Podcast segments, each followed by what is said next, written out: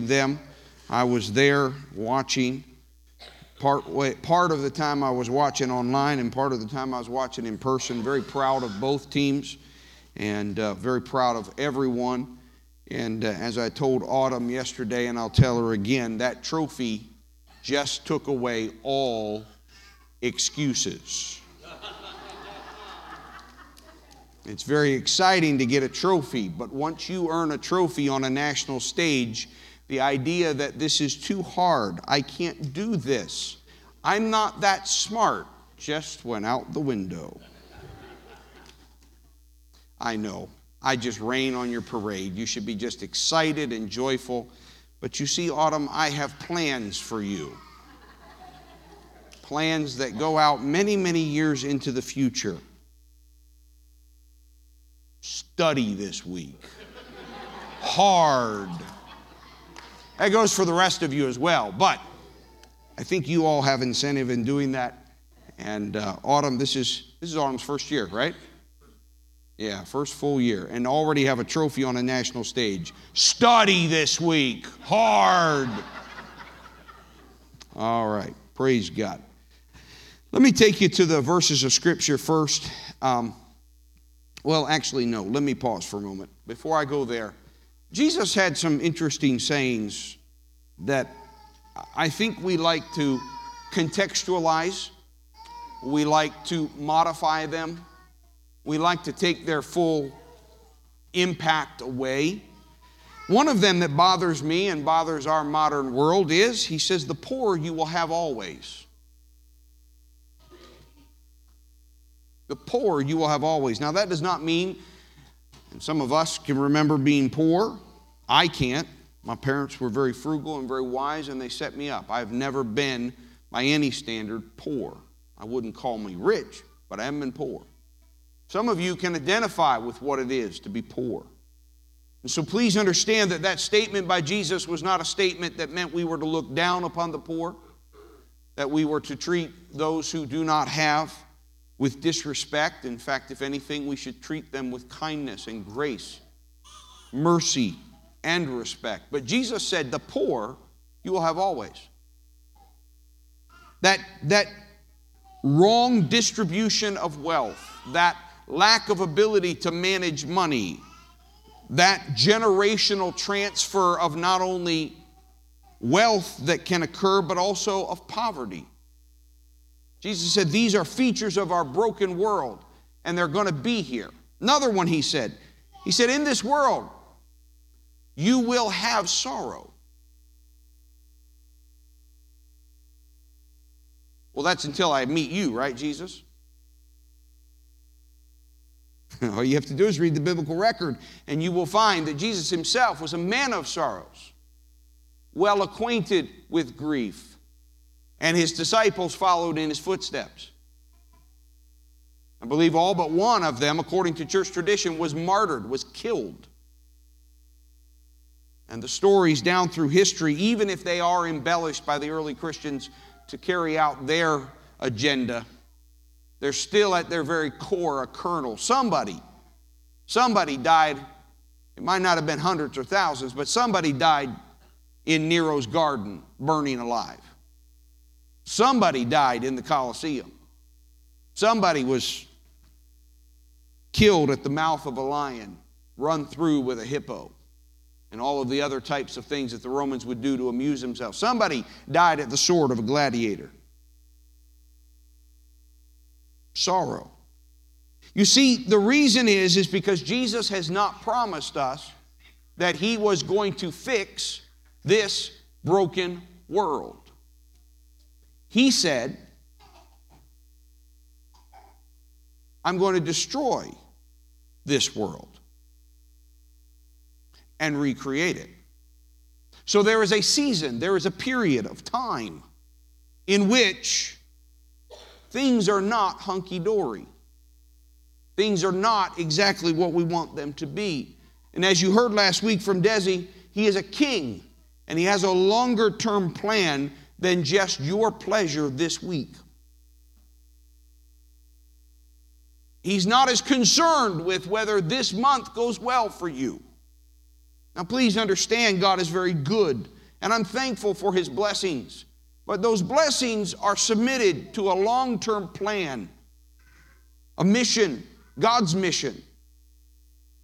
And the invitation to us is whether we want to be a part of that mission and as a result of that, receive back to us anything we give up, multiplied many times over, and in the life to come, eternal life. But sometimes we preachers, we've turned into salesmen. And we've begun to cherry pick through the scriptures, and we've, we've refused to remind you of just the two examples I gave you that poverty, if poor are always with us, some of us might be the poor. In fact, the early Christian church was known by a name. One of their names was the Ebionim, and the reason is, is it means the poor. Paul was gathering up a charitable offering from the well to do Greeks and Romans to carry back to the church at Jerusalem because it was poor. Sorrow and suffering are throughout the Bible. From beginning to end, it began the moment we sinned we disobeyed God. We entered into a broken world. We broke it. We don't get to yell at God about this. We broke it. But God has chosen in His love and His mercy to walk with us. And so when it comes to understanding that we, particularly Americans, like strength, we like power, we like authority, we like the ability to do what we want to do. And in this world, we have built ourselves to a place where we largely are able to do that. Please understand, God didn't promise you an American Christianity. First of all, God is not a, an American. In fact, until the carnation, he wasn't even a human. When he did become a human, guess what he came as? He came as a Jew, a member of a class of people who were oppressed, who were under the domination of one of the greatest empires the world has ever seen. In fact, I would argue that there is no empire that has been greater until ours, meaning the American empire. Jesus came as the oppressed. He came as the one who stepped back against the wall and got out of the way as the Romans would march through the cities the towns. God didn't have a problem with poverty, God didn't have a problem with weakness. And so this morning I want to preach to you a little bit about understanding how God operates with our weakness because here's what I think we want. At least it's what I want, and I have a sneaky suspicion there's a lot of you who want it too. We want God to take away our weakness. We come to God and we expect that salvation is going to lead to Him removing weakness from us. But that's not what God says that He's going to do. And yes, God hates sin. And yes, He calls us to leave sin behind. But the mechanism and the process by which we are to do that is not through power, it's actually through weakness. We don't like that. We're not comfortable with that. We want God to fill us with the Holy Ghost and then because of the Holy Ghost, we will have power to live righteous and holy. But that's not what the scripture actually says. It actually says the Holy Ghost will give you power to be my witnesses. Huh. well, I thought that meant I was going to show people how to do it right. No, that's not the kind of witness he wants. He wants a hobbled up, God believing, grace embracing Christian. He wants people that limp around this world and other people see them limping. And they go, Yeah, I limp too. But then there's something else going on at the same time as the limp. Now, this isn't sounding very glorious, is it? I'm not probably going to get a, an award for the greatest sales job this morning. Of course, I never have been known to be a great salesman anyway, so y'all are here, so thank you. But we come with these expectations. And by the way, we're in good company. Let me turn to the scripture, Second Corinthians chapter 12. Verse number 7, the Apostle Paul, I'm going to skip part of it. He's talked about revelations and power and great things, and he says, So to keep me from becoming proud, I was given a thorn in my flesh, a messenger from Satan to torment me and keep me from becoming proud. Three different times I begged the Lord to take it away. Each time he said, My grace is all you need. My power works best in weakness. So now, Paul goes on and says, I am glad to boast about my weaknesses, so that the power of Christ can work through me. That's why I take pleasure or value my weaknesses and in the insults and the hardships and the persecutions and the troubles that I suffer for Christ. For when I am weak, then I am strong. And I know we have read that many a time and we think yes, when we meet Jesus and the Holy Ghost comes in, then we move from weakness to strength. But that's not what Paul said. The context is, is Paul says, I got a thorn. In fact, he says it's a thorn that came from God Himself. And I asked him three times, please take this away. Please heal me of this sickness. Please remove this temptation from me. Please re- remove this flaw from me. Oh, scholars have spent years trying to figure out what was the thorn in the flesh. I think Paul had several possibilities. When I read Galatians, I think Paul had a temper problem. If you don't believe me, Paul basically cusses in Galatians. You just don't know it because we translate it for you, but he does. He cusses. yeah, that's correct, Desi. It's not the only place. Paul, Paul's hot, hot-headed. And you know why I know? I know for sure that he's hot headed. You know why? Because a very sage and wise man named Gamaliel, his teacher, cautioned the Sanhedrin and all of those young rabbis who sat there and studied. He says, Leave these people alone. Because if they are from God, you're going to find yourself fighting against God. And if they're not from God, they'll handle themselves. Did Paul leave them alone? No, he was incensed. He was young, he was angry. Scripture says young men are made for battle and war. Well, he went to battle and he went to war. And he found himself exactly where Gamaliel warned him. Found himself on the road to Damascus, opposed to God, and God knocked his block off, so to speak. You really think since he got the Holy Ghost and got baptized that suddenly he became meek and mild? Well, when I read Galatians, that's not what I see.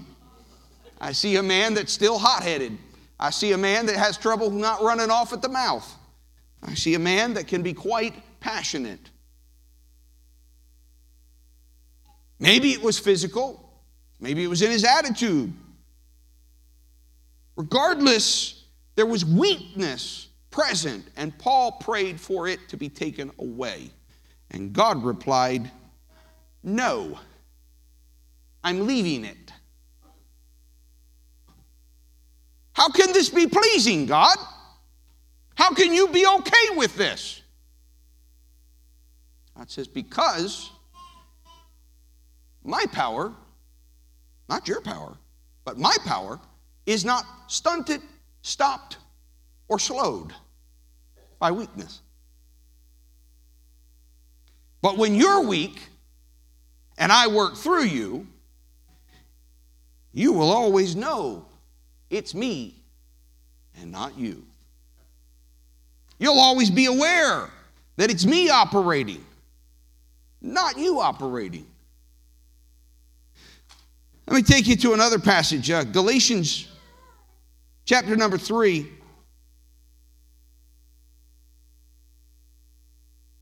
It'll help if I get over there myself. So the Apostle Paul in verse 26 says, You are all children of God through faith in Christ Jesus. And all who have been united with Christ in baptism have put on Christ, like putting on new clothes. There is no longer Jew or Gentile. There is no longer slave or free. There is no longer male or female, for you are all one in Christ Jesus. You see, when you put on Christ, his identity supersedes all other identities. As a human, I need to show respect unto your distinctives, whether you're male or you're female, whether you're black or you're white, whether you're tall or you're short, whether you've got education or don't have it. I need to show respect unto who you are and where you're coming from. But when it comes to Christ, Christ expects to define you. Christ is not interested in showing respect unto your history and your background.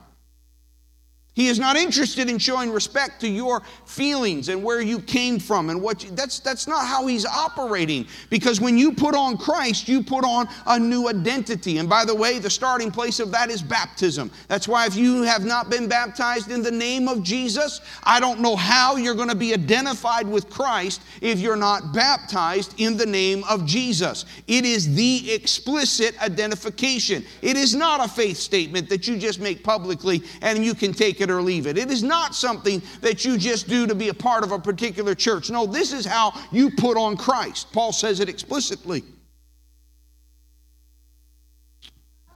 Then he goes on, he says in verse 29, and now that you belong to Christ, huh, huh, now that you belong to Christ, you are the true children of Abraham. You are his heirs, and God's promise to Abraham belongs to you.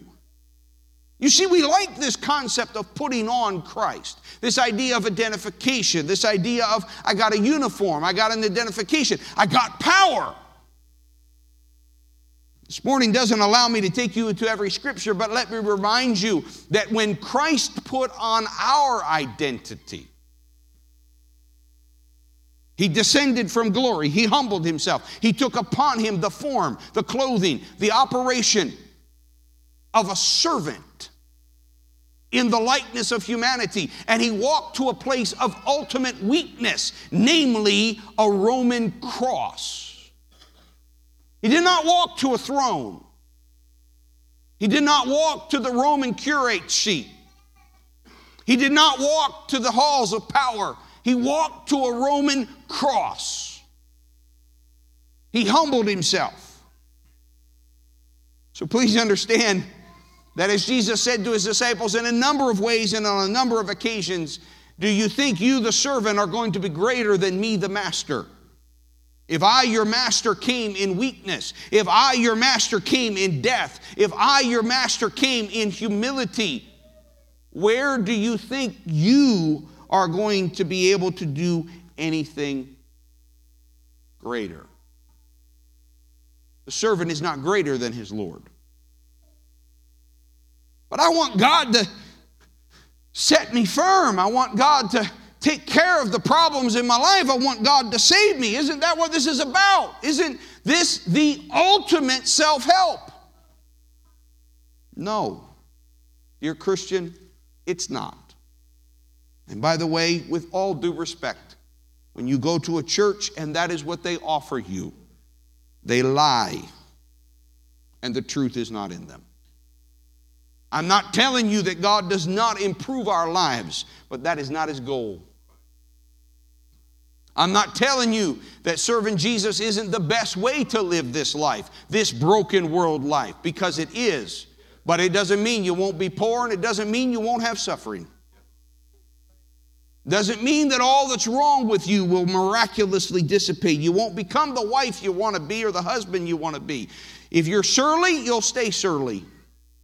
If you're mouthy, you'll stay mouthy. If you're moody, you'll stay moody.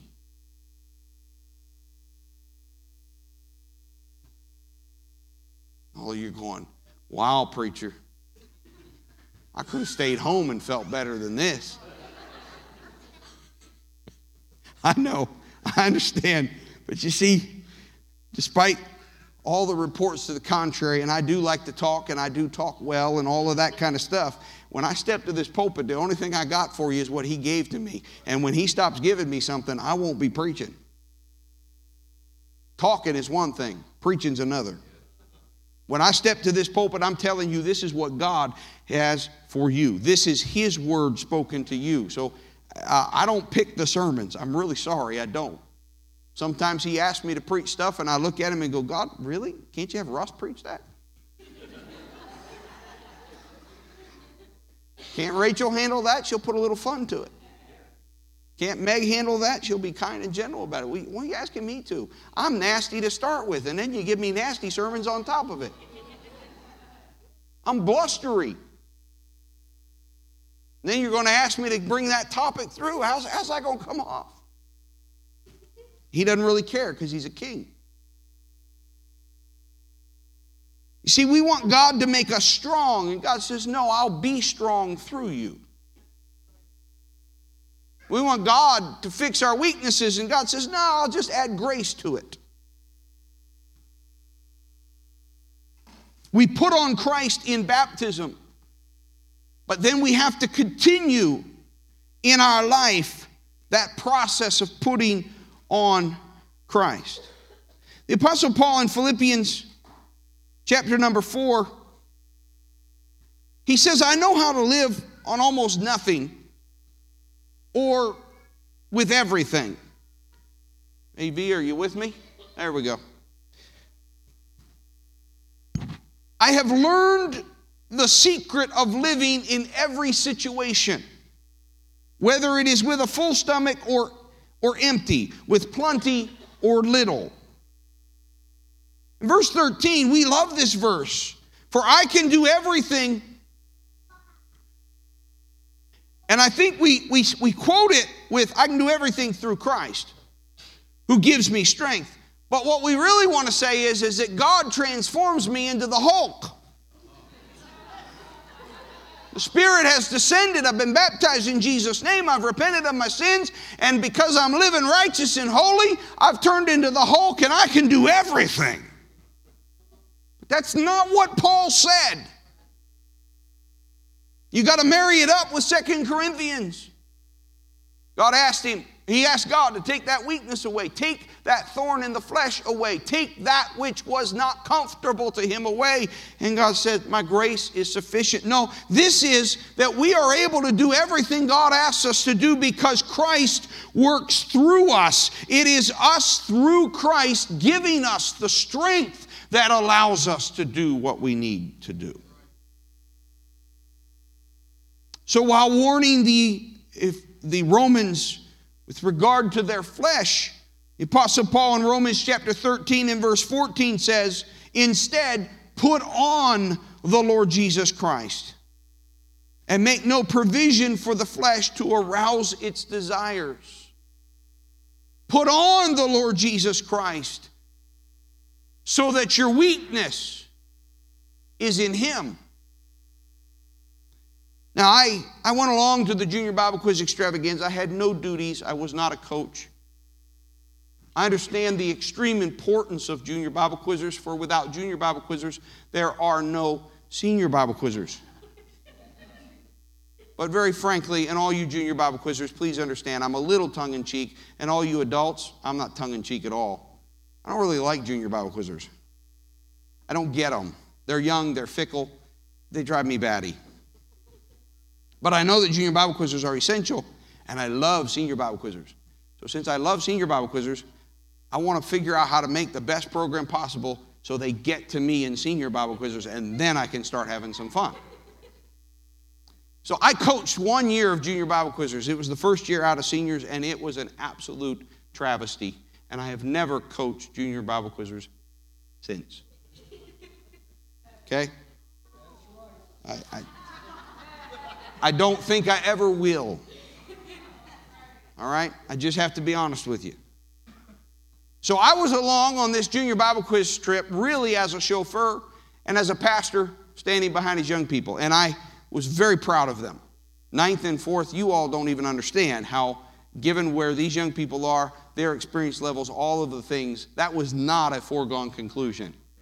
And I am very, very proud of them. And I'm very, very thankful for the labors of my wife and, and Russ and Kim uh, Faubert in helping us get there. And parents, thank you for what you do. We had a great tournament.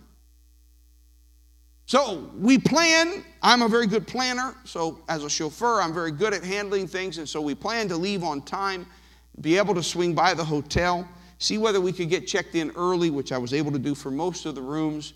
And on the way back to the car, I stepped off of the curb and somehow I had not realized when I got out of the car that at the exact point of that curb, it was a drain and they had poured that drain with a steep incline into the drain. It makes perfect sense. I understand water management, water flow, etc. Well, I didn't know it, and therefore my weak ankles, and I've had weak ankles all of my life. I don't know why, but I have them. And my right leg is particularly weak because my bottom half of my leg is bent. It turns. So my foot is not straight. And so I stepped off of that curb and felt pain like I haven't felt in a very, very, very, very, very long time. I laid in the car and nearly cried. So I thought, well, the pain's ebbing away, that's good. And so we, we went on to quizzing, and I went in and I saw our, us quiz once. And, and then as I, as I walked to go to the other session, uh, I began to feel my shoe in a way that I didn't normally feel it. And so as I walked, I finally got in and I looked, and, and, and my wife looked, and I had swollen around my ankle. And so instead of sitting and watching junior Bible quizzing, I went to an emergent care, emergency care, and, and I, because it really hurt. So I sat there, and their ineptitude was amazing. But anyway, I did get an x ray, and they determined that I hadn't broke it. And so they really didn't offer much help, and that was fine. Really, all I wanted to know is it broke or not. But they handed to me this little device. And it was really hurting. I could barely walk on it. I was hobbling. They gave me crutches. I used them slightly, but they gave me this device. And that really helped. You know why? Well, my wife says, number one, I was supposed to get the foot up. Well, I'm not a good patient about doing that. Like, she wanted me to sit and preach this morning. I'm like, no, I'm not doing it. Um, so I'm not a very good patient, but so you're supposed to get it up, you're supposed to ice it, and that was fine. I had iced it a little bit. But another thing you're supposed to do is you're supposed to compress it. Well, she had somebody had done an ace bandage on it, and uh, it hurt worse. Now this was before I went to the emergency care. And then the final thing was is that I was is that I was supposed to you know elevate it, you know, get it up, elevate it above my heart, which I did take license of that. It was kind of fun sitting in church, putting my foot up on the end on the on the back of the pew. Oh, I'm sorry, I sprained my ankle. I, I have to put my foot up. But this device right here really, really helped because right in here is plastic. It's very stiff plastic. So it slots down over my foot now, my foot's feeling a lot better today, so that's why I didn't wear it. My wife thought I should, but I didn't.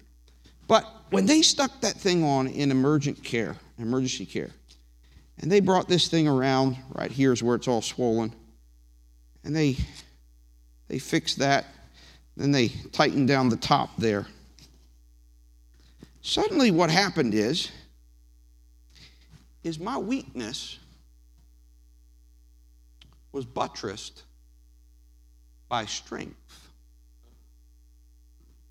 Now I have to, I'm walking a little funny right now because my shoe and my foot, they're not matched up, okay? And and frankly, I really don't need to do this this morning. I, I mean, I, I can wear my shoe, I'm okay. But I'm still swollen. My ankle is still sprained. My weakness is still present. But I'm able to operate beyond my weakness. You know what all of us want? We want God to take the weakness away. And God says, eh, I think I'll add my strength to your weakness. It means that I am always aware because I, I walk a little different. I'm not free. I, I'm paying attention. But I don't have to pay as much attention as I do when I'm just wearing that shoe. When I'm just wearing that shoe, you watch me. Once I put it back on later on, I will walk very carefully because I know I don't have any support on that ankle. I know that weakness is just as prone to go and so I'm going to walk very careful. I'm going to be looking at the curbs that I'm stepping off of. I'm going to be paying attention to where I'm going because I'm aware of my weakness. This one I, I, I got pretty good. And Red's just like, you're, you're, you're being too active. I'm like, I'm fine. I'm good. You know why? Because I got strength. But you know what? I don't like this thing. You know why I don't like it? Because, Carrie, I can't do some of the things when I'm in it that I can do without it. It constrains me. Now, all of you that thought I was just going to deal with salvation, I'm sorry, I really am not. Now, my timer says I'm done, but I'm going to take about five minutes and kick the pail. Is Sister Jackie here? There we go. Sister Jackie says, I go and I preach great sermons and then I kick the pail. The last five minutes, I just go kick the pail. So I, am telling you right now, Sister Jackie, I'm going to go kick the pail right now. It's going to be three minutes and I'm going to kick it right over. I'm going to mess with it. You know what most of you are having trouble with with regard to God's call to holiness? Holiness does constrain you. Those who preach to you that you don't need a different lifestyle and you need to be set free from man's laws. You're right, you are freer. But you're freer to have your weakness take over your life. You're freer to have your sin take over your life. And you're thinking, because you got the Holy Ghost, because you got baptized, because you've repented of your sins, and because you're coming to church, that that sin nature is gone. You don't think that way. You don't operate that way. I'd never commit adultery. I'd never operate and steal. I'd never do any of that kind of stuff. Ladies and gentlemen, I got news for you. The scripture tells a different story. You're as broke as you were ever. You're as fallen as you were ever. That's why till the day you die, you got to fight for your salvation. You got to keep yourself inside of the household of God. You got to keep yourself inside of the constraints of God's word and the constraints of His Spirit. You got to understand that I don't care if you've been a preacher for 50 years, you ain't made it till you made it, buddy. Dear sister, you are not that holy. I don't care how much you left behind, how many bad words you stopped using, how much bad habits you left behind. You take off the constraints of God's strength. You remove Christ from being on you, and you will find out how down and dirty you really are. You want to know why I'm a preacher of holiness? Because I'm a weak man. I'm a broke man. Sin has tried to ravage me, and I know that the holiness of God is what will keep that under wraps. It's what will constrain me. No, I can't bend my ankle the way I can without it, but I also can't twist my ankle because I've got His strength buttressing and surrounding my weakness. I really don't like that God chose to do it this way, ladies and gentlemen. I would prefer that the way so many, even Pentecostal preachers, preach it was true. Once you get the Holy Ghost, all is better. Let's be honest with one another. Everybody here is filled with the Holy Ghost. Since you got the Holy Ghost, is all really better? Come on now. We're in a safe environment here. You don't have to, that little secret that you've always had niggling in your head and you never said it to anybody because you go to church and you hear them preaching that all is better and you're like, Amen. But you're like, Well, it ain't for me. I uh-huh, must be the exception. Okay, we're in a safe environment. Is it really all better? You got the Holy Ghost? Brother Brian, do you get mad anymore? Yep, yep I do too. You know why I asked him? Because I've been around when he's been mad. Sister Lynn bug you before you married her? Did she bug you before you married her? Does she bug you now? Yep. See? Glory, hallelujah. I married my wife with the Holy Ghost. She still bugs me. And I don't know how much of it's her, because she's weak too. And how much of it's me, because I'm weak too. No, God doesn't fix everything. Now, do, do, do, can we improve? Sure. but I don't know how much is his me improving and how much it's his strength. I don't know how much I've actually gotten better and how much it's just his grace. I don't know how much I've really gotten better and how much it's just his mercy. So you got to understand something that when it comes to our lives, yeah, you need to be baptized in Jesus' name. Yes, you need to be filled with His Spirit. None of the birth can occur without that. But please hear me today, dear church. You will never be able to operate exempt from and away from a constant, consistent lifestyle of putting on Christ. You got to put on your splints. You got to put on your guards. You got to put on the stuff. And does it constrain? Constrain you? Absolutely. Are you free? Absolutely not. Are you constrained? Absolutely. But the question is constrained from what? Tired of everybody lying to you. Come be free. Then you wonder why your marriage ends. Come be free, and you wonder why you're engaged in sin. This is a place that will call sin sin, and it will not condemn you for your sin. But we're not going to make ourselves feel good by saying, I'm well. We ain't. We're not. We won't be till heaven. Jesus said it. We don't like this one either. He that endureth to the end, the same shall be saved. What am I enduring? Well, I know all of you were thinking you were enduring me, but that isn't what Jesus was talking about. Sorry, that's certainly not what he's talking about. I'm sure there were a lot of things to endure. But at the very least, you're enduring your weakness.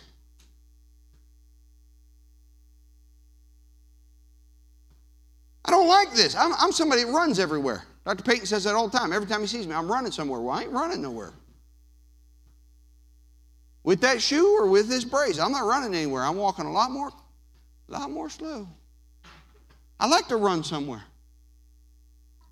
But my weakness says I can't run. My weakness says I'm going to put that brace on there. And I can't bend my ankle. I can't do what I normally want to do. It's kind of like a big old block there, but you know what? My weakness is strengthened. He's, he's wrapped me in His grace, He's wrapped me in His mercy, He's wrapped me.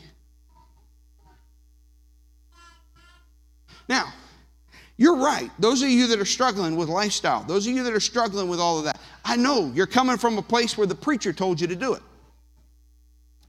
And that's what's frustrating you. I got to keep my eyes down because some of you are really smart and you're going to catch my eye and my eyes talk. And when my eyes talk, then you're going to get distracted. So I'm not going to look at anybody. All right? I'm just telling you, I'm keeping my eyes away from everybody in the congregation. So here's the problem. Okay? You're aggravated because I keep preaching like I'm preaching, but then I won't get specific.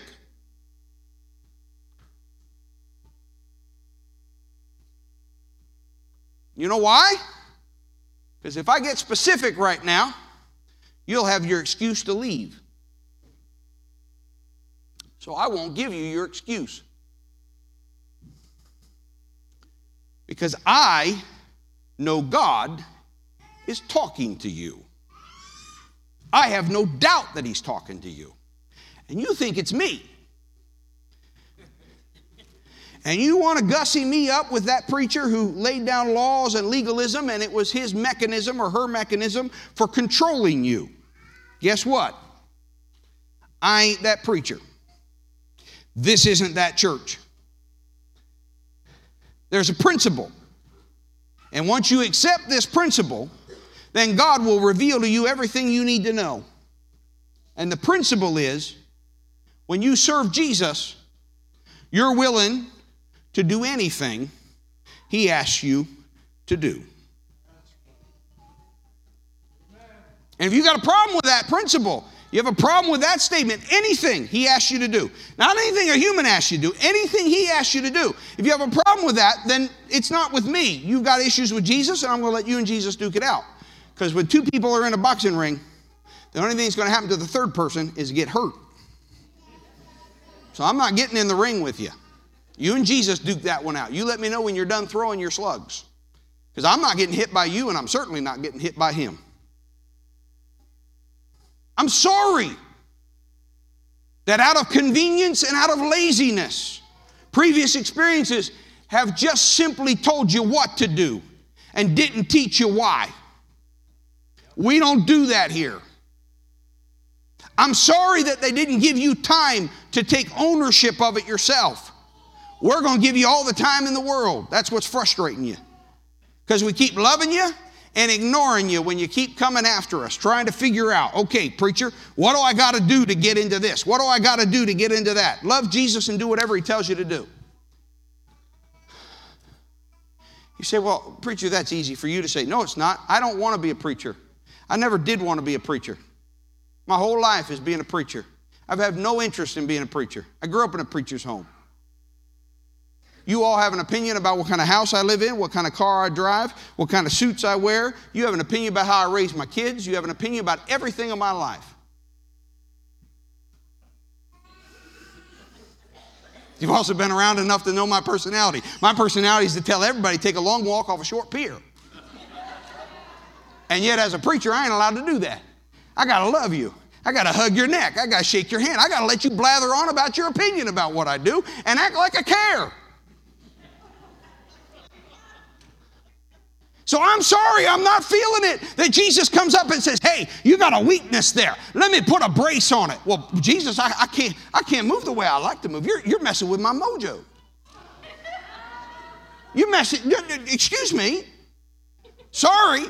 He's been messing with my mojo the whole, my whole life. So I'm not feeling real empathetic about the fact that if you want Him to bring His strength to you, it's not happening by Him taking away your weakness, it's happening by Him adding His strength to you.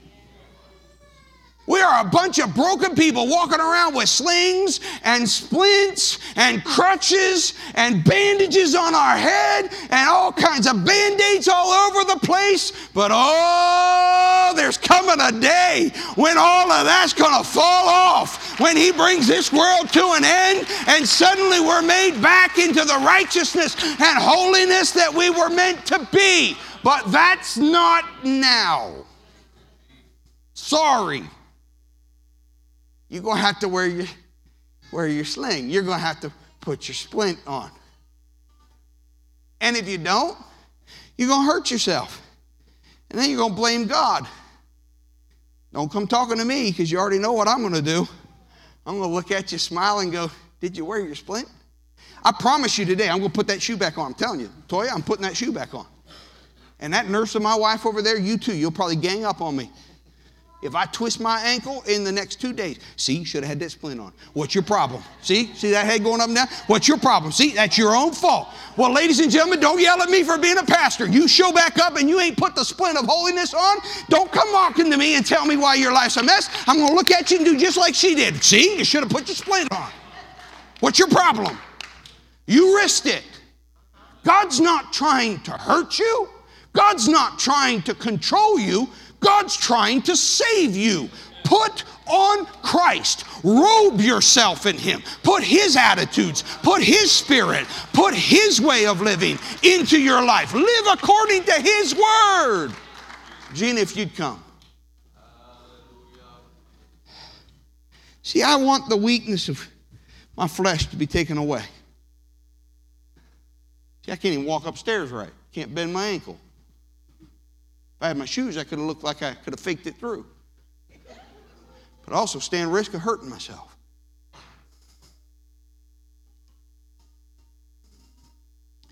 Middle of the night.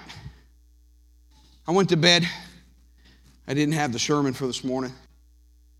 I have a sermon that's been percolating in my head. I really want to preach it. I'm looking forward to when I can preach it, but, but I wanted to preach that, but I just kind of felt in the spirit. No, that's not it. So I went to bed, and I don't know what time I do a sleep diary thing. I can look at somewhere probably about five, six. Middle of my sleep. I know I'm weird.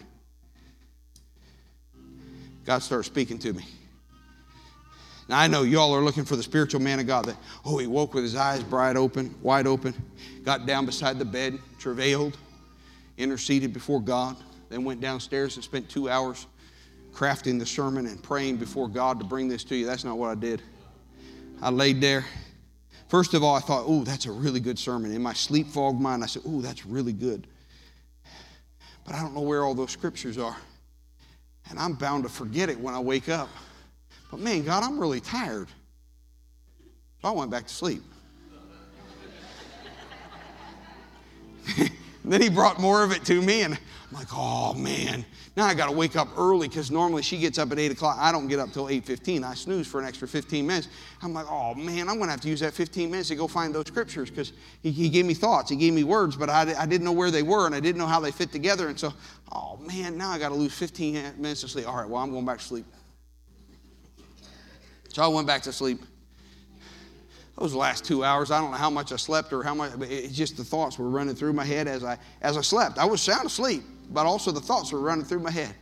So you got to understand something. I love you dearly. I do care more about what you think about me than I let on. I don't care as much as most of you want me to, but I do care more than I let on.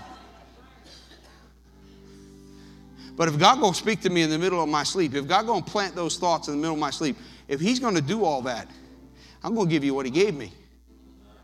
Put on Christ. Give me my title slide, guys. Put on Christ.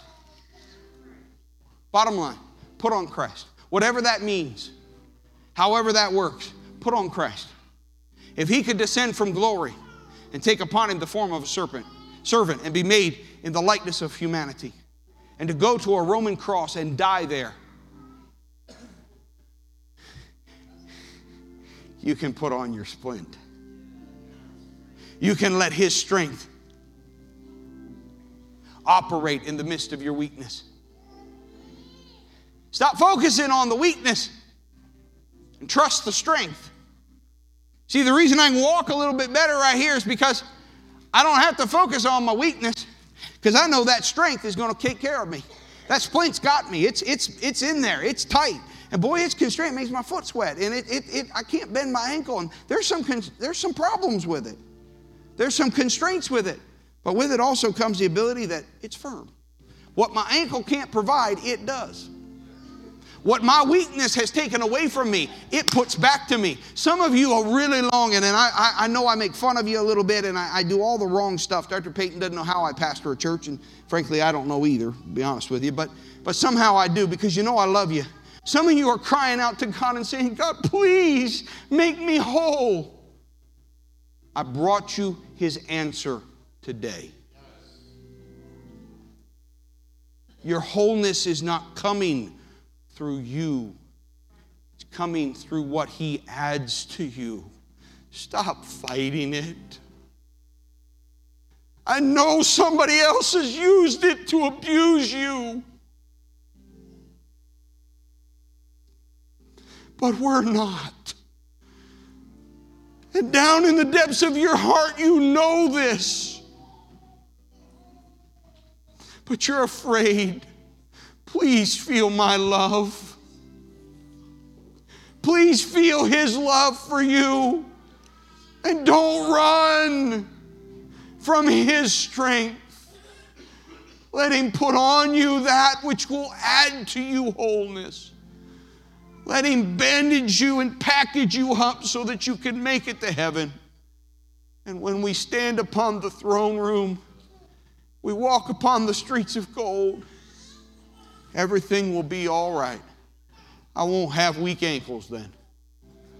I won't have my sins and my temptations and my brokenness because Jesus will have made it all better.